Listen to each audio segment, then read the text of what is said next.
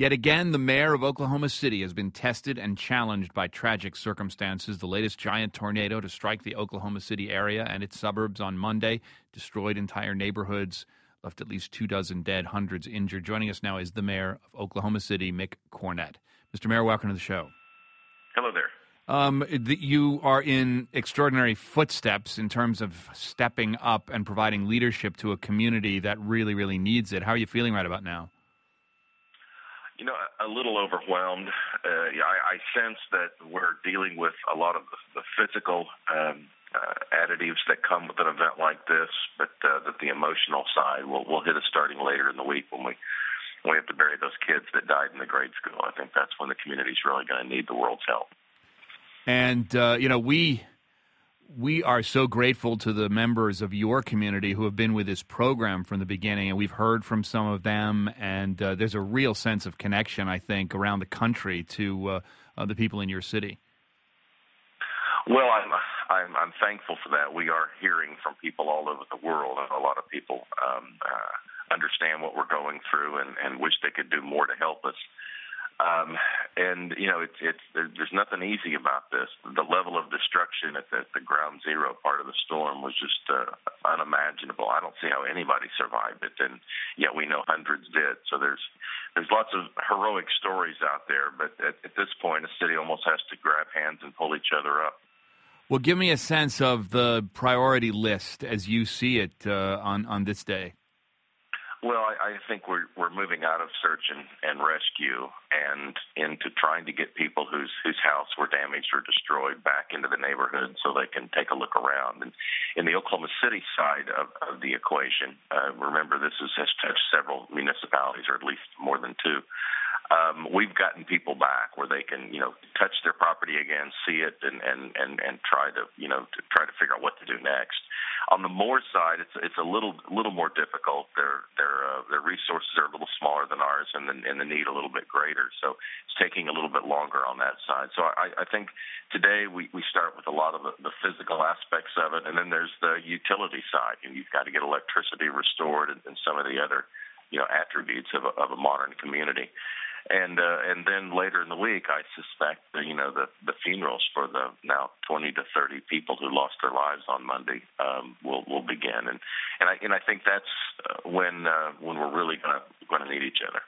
Explain how, in uh, because partly because of the situation in 1999 when you had the uh, May 4th uh, tornadoes, that in times like these, the sort of city suburb borders seem to go away, and there's a real sense of the whole metro area together.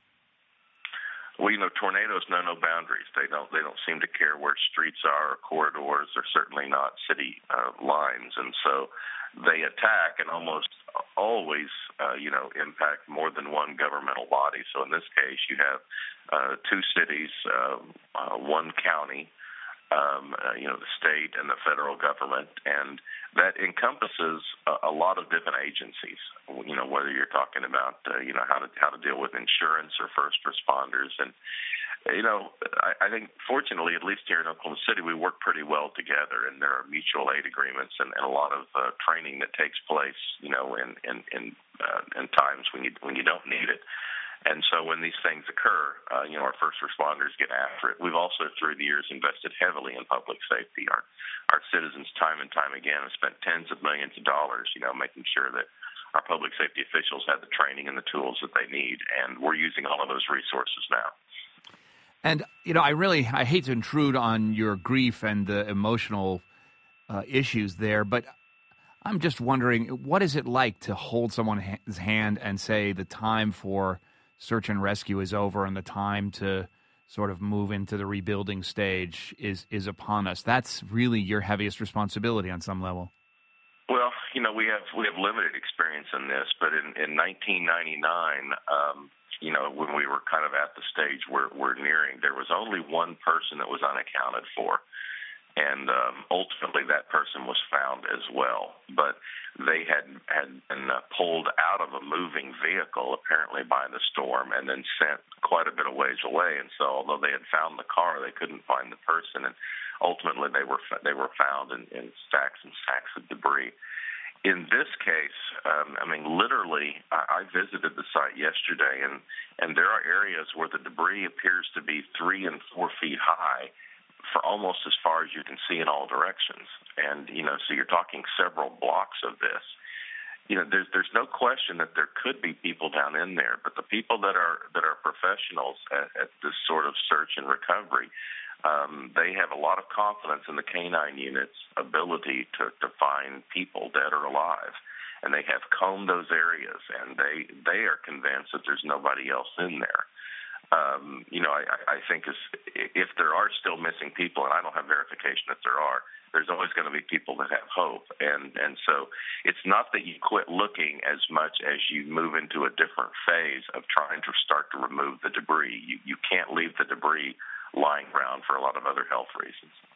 Well, we will be thinking of you later this week when uh, the really difficult task uh, begins. Um, any final thoughts before we go?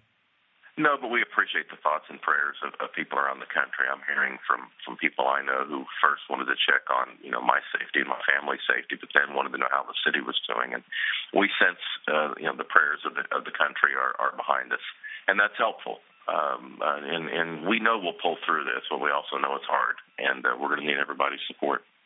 Well, uh, you've got it, and uh, we'll get you back to work. Uh, Mick Cornett, the mayor of Oklahoma City, Oklahoma, thanks so much. You bet. Thank you.